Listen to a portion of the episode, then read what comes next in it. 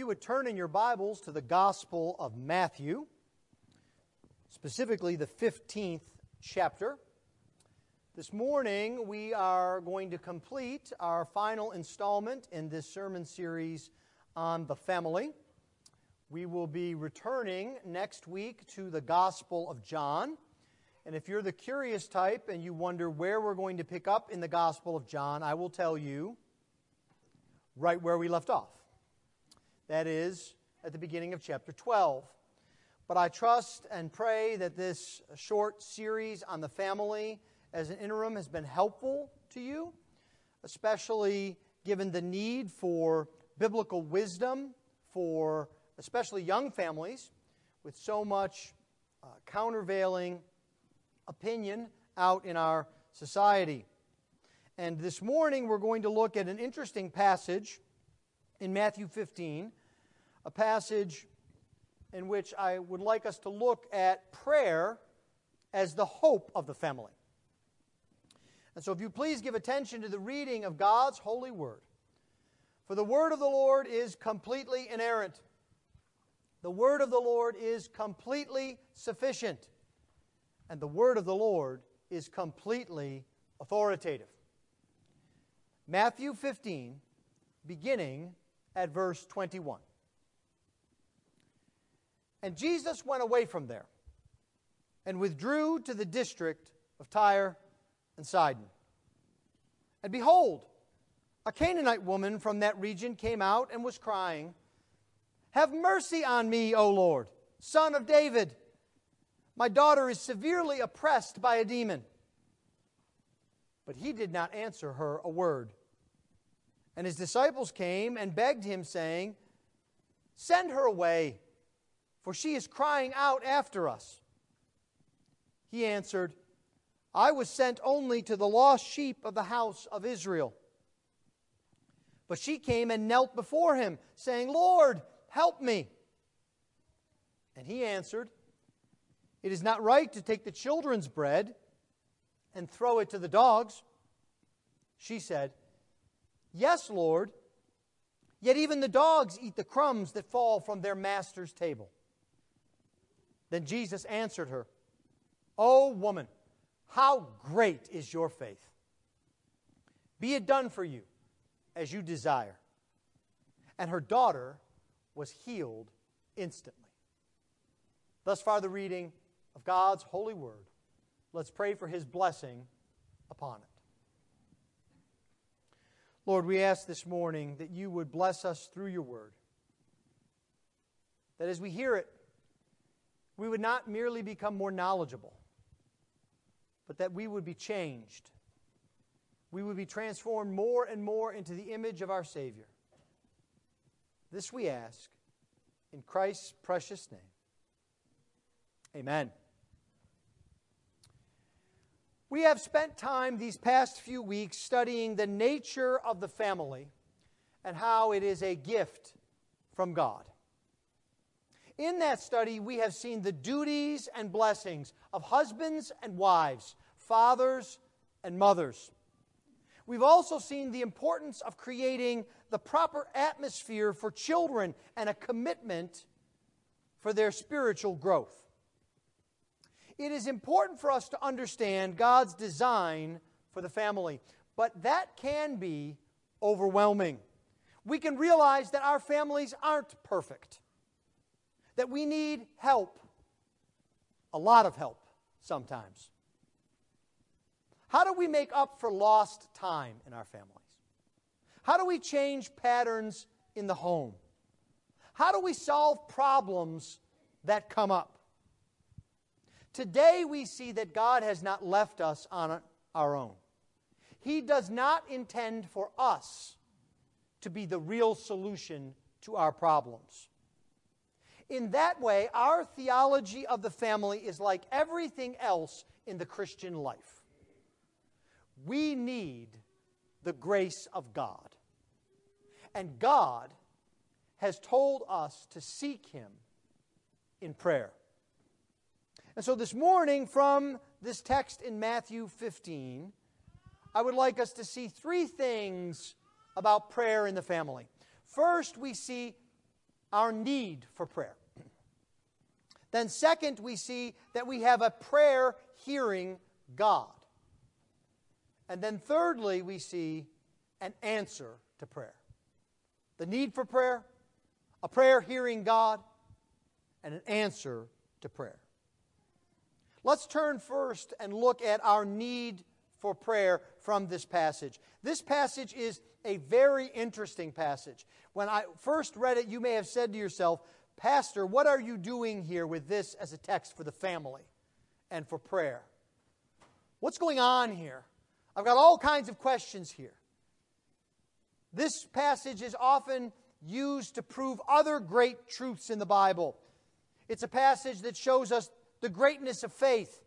The faith of a woman is great, and it shows us that faith is essential and powerful. But also the fact that this is a Canaanite woman shows the application of the gospel to everyone in the world. No one is outside of the bounds of the gospel. We could talk about that. But today I want us to focus on the basics of the story. A woman who has a daughter in great need. And she brings that need to Jesus. This woman has a spectacular need in her family. Now, we don't know much about her family from the text. We don't know if there's a father in the home. We don't know if there are other children in the home. We don't know if there are grandparents. We're simply not told. We're told about this woman and her daughter. What we are told is that this woman has a daughter, but we don't even know how old she is. She could be very young, she could be older. what we know is that this daughter is in horrible distress. She is severely oppressed by a demon, the woman says. Now, I want you to think about that for a moment. This is about the worst thing imaginable in this day to be oppressed by a demon. You see, in our day and age, we are used to thinking in terms of what can we possibly do to make things better. But could you imagine if I told you you had a very virulent disease or cancer and there was no known treatment, there was no test you could take, there were no experimental drugs you could use, there were no surgeries that could be done. I couldn't tell you how much longer you had to live, if it was a day or a year. All I knew was that you were going to suffer the rest of your life. That would really strike you, wouldn't it? Because even in the worst cases of disease, we have some hope. We go to the best hospitals, we try to get the best treatments, we try to get in the trial programs, we try to get experimental drugs. But here for this woman, her daughter is oppressed by a demon. There's no solution. And you may remember what that looks like. Do you remember the story of the man who dwelt among the tombs? And as people would pass by, he would jump out at them and attack them? And he was a man that could not be restrained even with chains. He lived in constant pain and agony. He couldn't think straight. He wasn't in his right mind. His family could have nothing to do with him. Typically, to be oppressed by a demon like this was worse than a death sentence. Because if a child had died, at least the mother could mourn the child. Here, all there is is conflict and pain. And there may even be the sense in which this mother would feel responsible for what her daughter would do to other people. It's a horrible, horrible thing to face. Now, think about the principle here. A mother who loves her daughter, and the daughter is in pain and misery. She's not getting any better, she's only getting worse. What kind of future will she have? What will become of her when her mother is gone? Now, when we think about this story that way, it can apply to us. Because we have similar needs in our families. No, not that we're all filled with demon possessed children. But we face situations with pain and grief.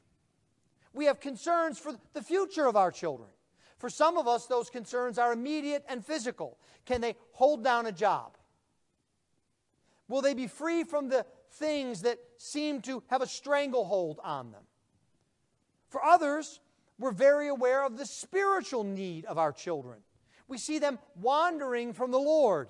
We long for them to embrace Jesus by faith. Or then there are in our families the broken relationships between husband and wife, between parents and children, between siblings. Family gatherings can be very awkward and tense.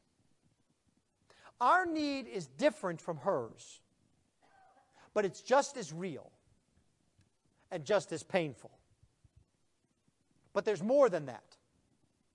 If this woman had a problem that required a great deal of effort to fix, she would not be so desperate.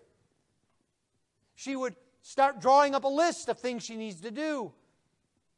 She would know who she needs to contact to get their help. She would make a plan and a calendar and determine all the things that needed to be done to conquer this problem. But Matthew wants us to see her desperation, that this is beyond her, that she has a real inability in addition to a real problem. It's in a little word that we see in verse 22. One of the principles that I try to tell you over and over again is to not read too quickly through your Bibles. The words in the Scripture matter. And here there's a little word that probably likely you passed over it in the first reading, but I want to highlight it. It's the word behold. You see, what Matthew is doing here is something that Mark doesn't do in the other account. Matthew wants to draw your eyes here. He wants your attention focused here. He wants you to see the desperation, that this is not some ordinary thing. This is a time of trouble. Behold, look at this woman, she's come. Look at her. He wants us to see her desperation. And so she comes to Jesus crying out in a loud voice over and over again. The way that Matthew describes it, it's not a single instance. She's crying out over and over again, Have mercy on me, O Lord, son of David. You see, this mother has nowhere else to turn. She knows this problem is beyond anything that she's capable of. She's completely unable. It's not that she needs a boost, it's not that she needs a hand or a leg up. It's completely beyond her. Now, you have to understand that she is far out of the ordinary way. She's called in Mark's account, in Mark 7, the Syrophoenician woman. And that basically describes the area that Matthew describes for us in the district of Tyre and Sidon. And the way you need to think about this geographically, if you think about Jerusalem as the center of Jewish life, and then if you think about in the far north of Palestine being Galilee, being the hinterlands, the sticks. Tyre and Sidon are even further north and out of the way, up against the sea. It's a completely un Jewish area. That's why it's called the Syrophoenician area. The Jews didn't live there. As a matter of fact, Jesus went there to get out of the way. He tried to escape the crowds. And that's where she is. And she's clearly desperate. Do you notice that she's not invited into Jesus' presence? There's no part of our passage in which Jesus says, Come unto me, everyone, and I will speak to you words of life. Jesus is simply traveling. Again, he's withdrawn. And so she comes into Jesus' presence in what would have been an awkward interaction for a Gentile woman coming up to a Jewish rabbi. But the reason she does this is she knows she can't solve the problem. She can't help her daughter. She's out of options. And oftentimes, this is what it takes to drive us to Jesus. When we think we've got it, we get magnanimous with Jesus. We put him on hold. Jesus, I'm sure there are other people far more needy of your time right now. I've got this. I don't need you. I'll handle this. But when times get desperate, when the problems loom large, when we know they're beyond our ability to reach, that's when we know we need a Savior. You see, if we look at our problems honestly, we'll see that we're in a similar position to this woman. For as smart as we might be, as hardworking as we might be, as committed as we might be, there are so many family problems that are just beyond us. We can teach and encourage our children, but we can't change their hearts. We can set up structures for family relationships, but we can't control people. What is hardest for us is not just the problems, but the reality that the solutions aren't in our control. She clearly sees that she has a need for prayer. And that's where we see what the woman does. Matthew and Mark, in his account, do not tell us how long or how hard she tried to solve this problem. And I actually think that's helpful for us. Because if Matthew had told us that this woman tried for a month straight to drive the demon out of her daughter, there would be some author that would publish a book for you called Getting Rid of Your Demons in 31 Days or Less. And you would have to buy that book, and they would tell you what you need to do, and you need to do all of these things before you ask for help. You see, that's how we think. You see, Matthew wants us to focus on Jesus. She goes to Jesus. Now, it was not easy for her to find Jesus. It's not as if she was walking down the street and said, Oh, there's Jesus. Maybe he can help. No, Jesus went to this area, Mark tells us, because he had withdrawn. He wanted to get away from the crowds, wanted to get away from the religious leaders, wanted to take a break from teaching, wanted to be in prayer with his Father. And Mark actually tells us that Jesus went into a house because he didn't want anyone to know. But Mark adds this interesting additional detail. He says, at the same time, he could not be hidden. And she found him. She's unafraid of what people think of her. She is shouting and crying for attention. Clearly, she is of the opinion that only Jesus can help. She will not let up. We see this from the disciples' reaction. They say, Send her away, for she's crying out after us. Now, commentators are divided on this as to whether the disciples are saying, Lord, give her what she wants so she leaves. Or, Lord, please get rid of her. What they're united on is they think that she should be out of here. They're tired of her following them. They're tired of her crying and yelling. They're tired of her problem. Get her away from me. But she knows only Jesus can help her. And so she comes up to Jesus. But it's very interesting. She does not address him as rabbi. She doesn't say, good teacher. She doesn't say, kind master.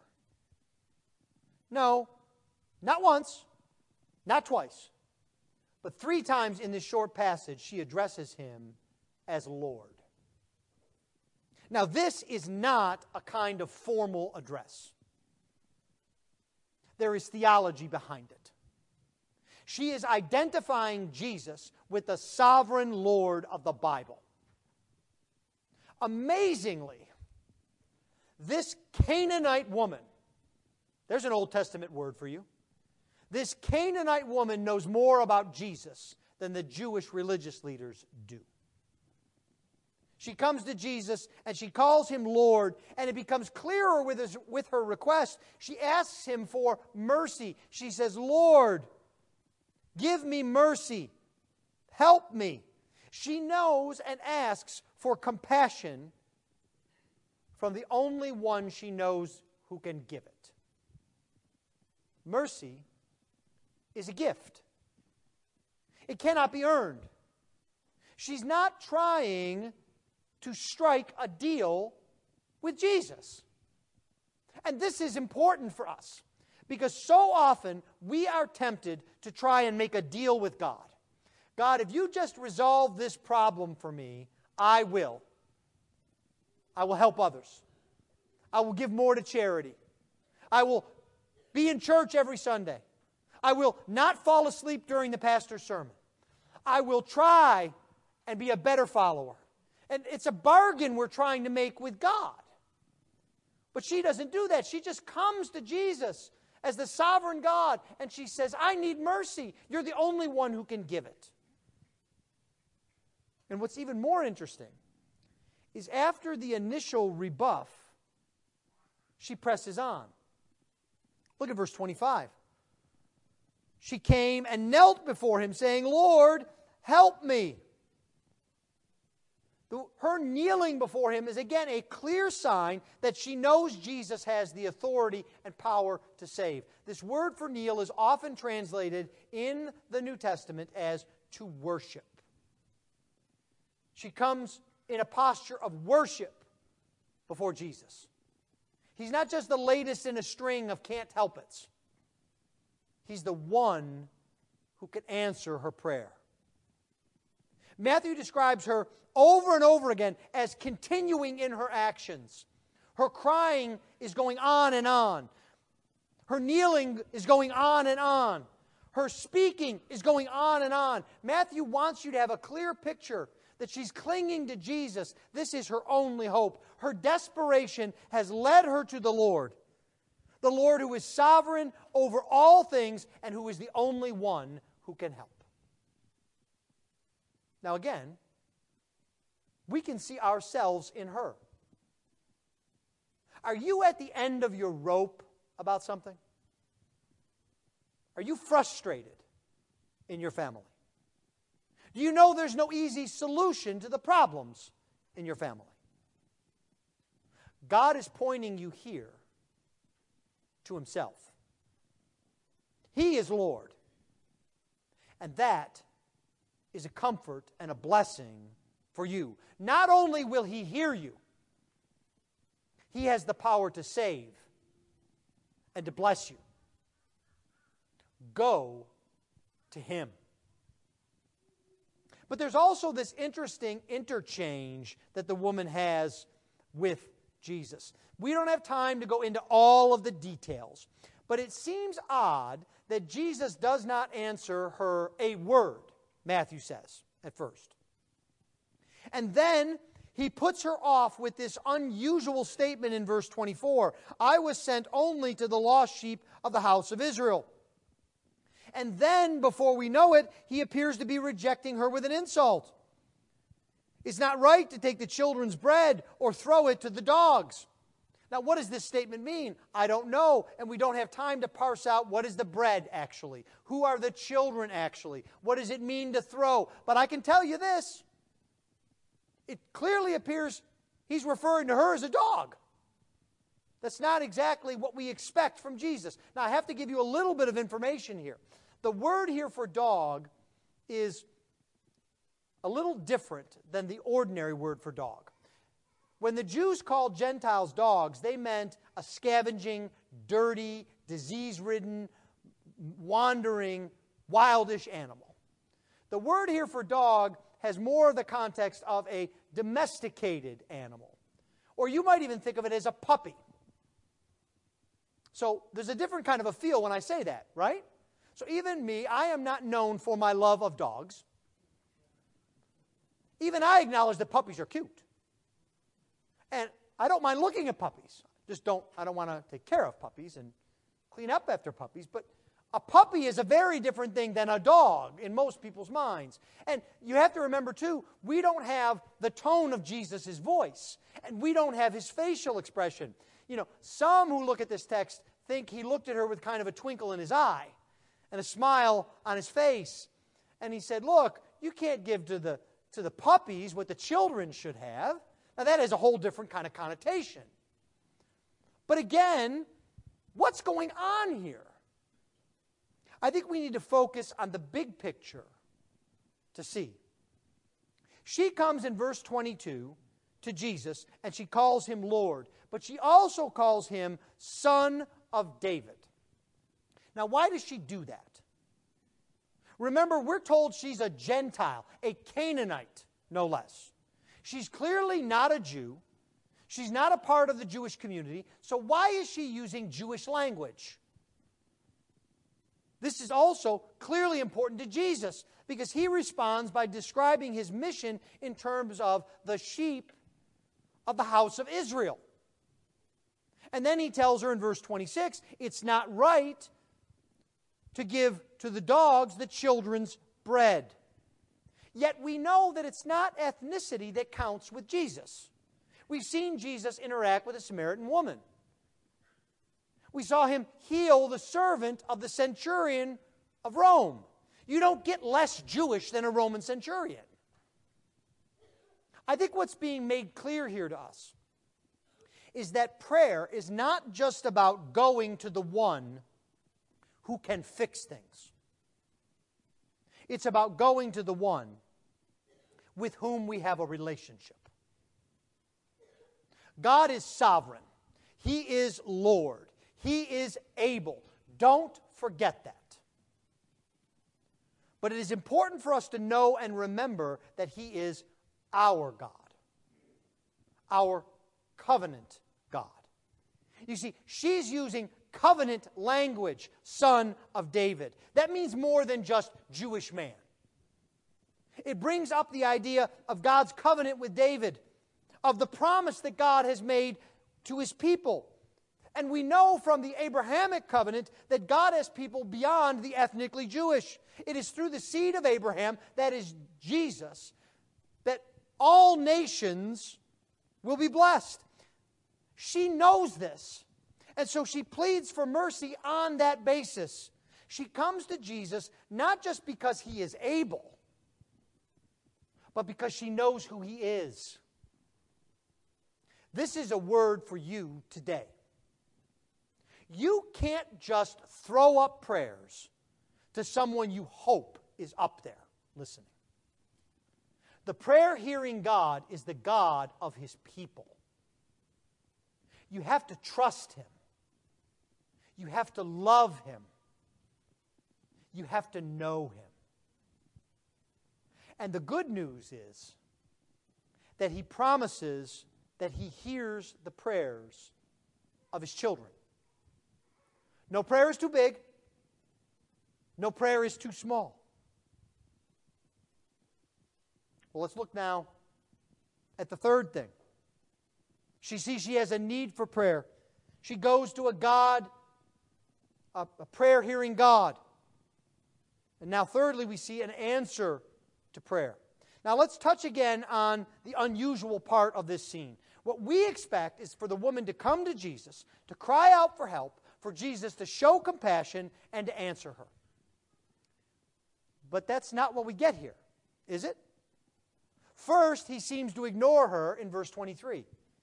He spoke not a word to her. We don't even know if he looked in her direction. Then in verse 23, his disciples are trying to shoo her away. Get her out of here. She's trouble. Then Jesus says in verse 24 that he's sent to Israel. And the implication there is not to Canaanites, not to Syrophoenicians. And then finally, he tells her that it's not right that the bread of the children should be given to dogs. Now, there is a great deal here we could say about the history of redemption. But this is not a theology lecture. And this is not the sermon. Jesus' mission was first to the Jews, but it wasn't exclusively to the Jews. Or we could talk about the nature of the kingdom and its expansion. Or we could go back to Genesis or forward to Acts and see about the unfolding of the kingdom. But I don't want to do that here. I want to focus on something else. Mark gives us one little detail that Matthew's missing. In his account of verse 26, he says that the children get the bread first. And then the implication is that others afterward. And that helps us to understand how Jesus relates to humanity. You see, with respect to prayer, this teaches us something crucial. When we pray, we are in need. and that need is immediate. Sometimes it's really immediate, sometimes it just feels immediate. But either way, we want an answer, don't we? We want help now. Surely that was the case with this woman, especially given the state that her daughter was in. So, why does Jesus make her wait? Why does he put her off to the test four times? Surely Jesus knew all along that he was going to heal her daughter. Why this awkward interaction? I think it helps us to understand that God makes us wait at times. There's an old saying that says, God answers prayer. Sometimes he says yes, sometimes he says no, and sometimes he says wait. When we go to God in prayer, we have to be prepared to be told to wait. Now, that's uncomfortable. That's difficult. But God's ways are not our ways. Sometimes we will find out why waiting was best. Sometimes we will understand the circumstances and see the good in it. But very often we do not. Very often, beloved, we will not know until glory. We have to trust the perfect, blessed will of God. That He's wise in asking us to wait, that He has good reasons to ask us to wait, that He has loving reasons to ask us to wait. But notice how she responds to the waiting. It doesn't discourage her. She doesn't give up. She doesn't assume the answer is no. If anything, she gets bolder.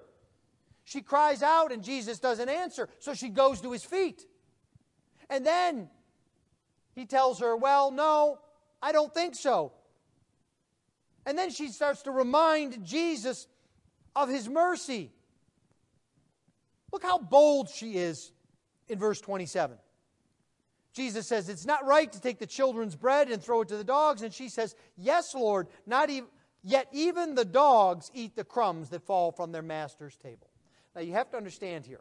When she says, Yes, Lord, she's not saying, Yeah, I know you're right. You're always right. You're Jesus. Yeah, I get it. No. She's bold. Yes, okay, but what about this? Don't forget this, Lord. I'm not giving up. Now, I wonder about you, but I'm not sure if Jesus were right here in front of us that I could be that bold with Jesus. She won't give up, she persists. Do you see how persistent we need to be in prayer? There's a boldness, a holy boldness that lays a hold of God and won't let go. It's like Jacob wrestling the angel. Here's a spoiler alert that's prayer. That's not an NCAA match. That's Jacob wrestling in prayer with the Lord all night. And he says, I will not let you go until you bless me. That's persistence in prayer. She's another example of this. She's like the friend who comes and knocks on the door at midnight. And the owner says, Go away, come back tomorrow. The door's locked. I'm in bed. I'm under the covers. And what happens? Come on. No, get out of here. He doesn't give up. And what does Jesus tell us? That for that persistence, he'll answer and give. Or what about that woman that comes to the judge and says, I want justice? And the judge says, Get out of here. She comes back tomorrow and he says, she says, I want justice. And the judge says, I told you, Get out. She comes back again, I want justice. And finally, the judge says, Look, I don't fear God, I don't fear man, but lady, to get rid of you, here's your justice. Now, that is not a parable about how annoying you can be. That's a parable to tell you to be persistent and never give up. Jesus has been testing her faith. It's why four times he gives her the opportunity to give up. She could have said, after she cried out and Jesus didn't answer, she could have said, Well, I guess he's not going to talk to me. I'll leave. Or if the disciples said, Get her out of here, she could have said, Well, even his disciples want to get rid of me. I guess I have to leave. Or after Jesus said, I'm only sent to the lost sheep of Israel, she could have said, I know, and I'm not a sheep of Israel. I guess I don't have an answer. I'm going to leave. But she doesn't. You see, Jesus tests her faith not for his benefit, but for hers. See, we come at this and we think somehow Jesus tests our faith to see if it's worthy and whether it's worth his time. But that's not what's going on here. He tests her faith to strengthen it. Her faith when she leaves is stronger and more vibrant than when she came. That's what Jesus is doing here. She won't give up. She can't give up. She has a mother's love for her child, and she knows that only Jesus can help. Jesus may test your faith in prayer. Don't give up. Keep going to Jesus. Plead for his mercy. Remind him of his promises to you. That's what Jesus is telling you here. You see, when we think about Christian families, we can be tempted to fall for the self help program. And I have to tell you, beloved, you can go down to the Christian bookstore and buy dozens of them. Ten steps to a perfect family. Or, this is a surefire way to make sure your children are Christians. But life's not like that. Life is hard, it has bumps and bruises. But we need to remember that God is good. We know that because He's told us. We know that because He's shown it to us by sending His Son to die for us. Prayer is a practical response to that knowledge. Our prayers testify that we believe that the Lord is in control, that He loves us, and that He cares for us. Prayer is the hope of the family.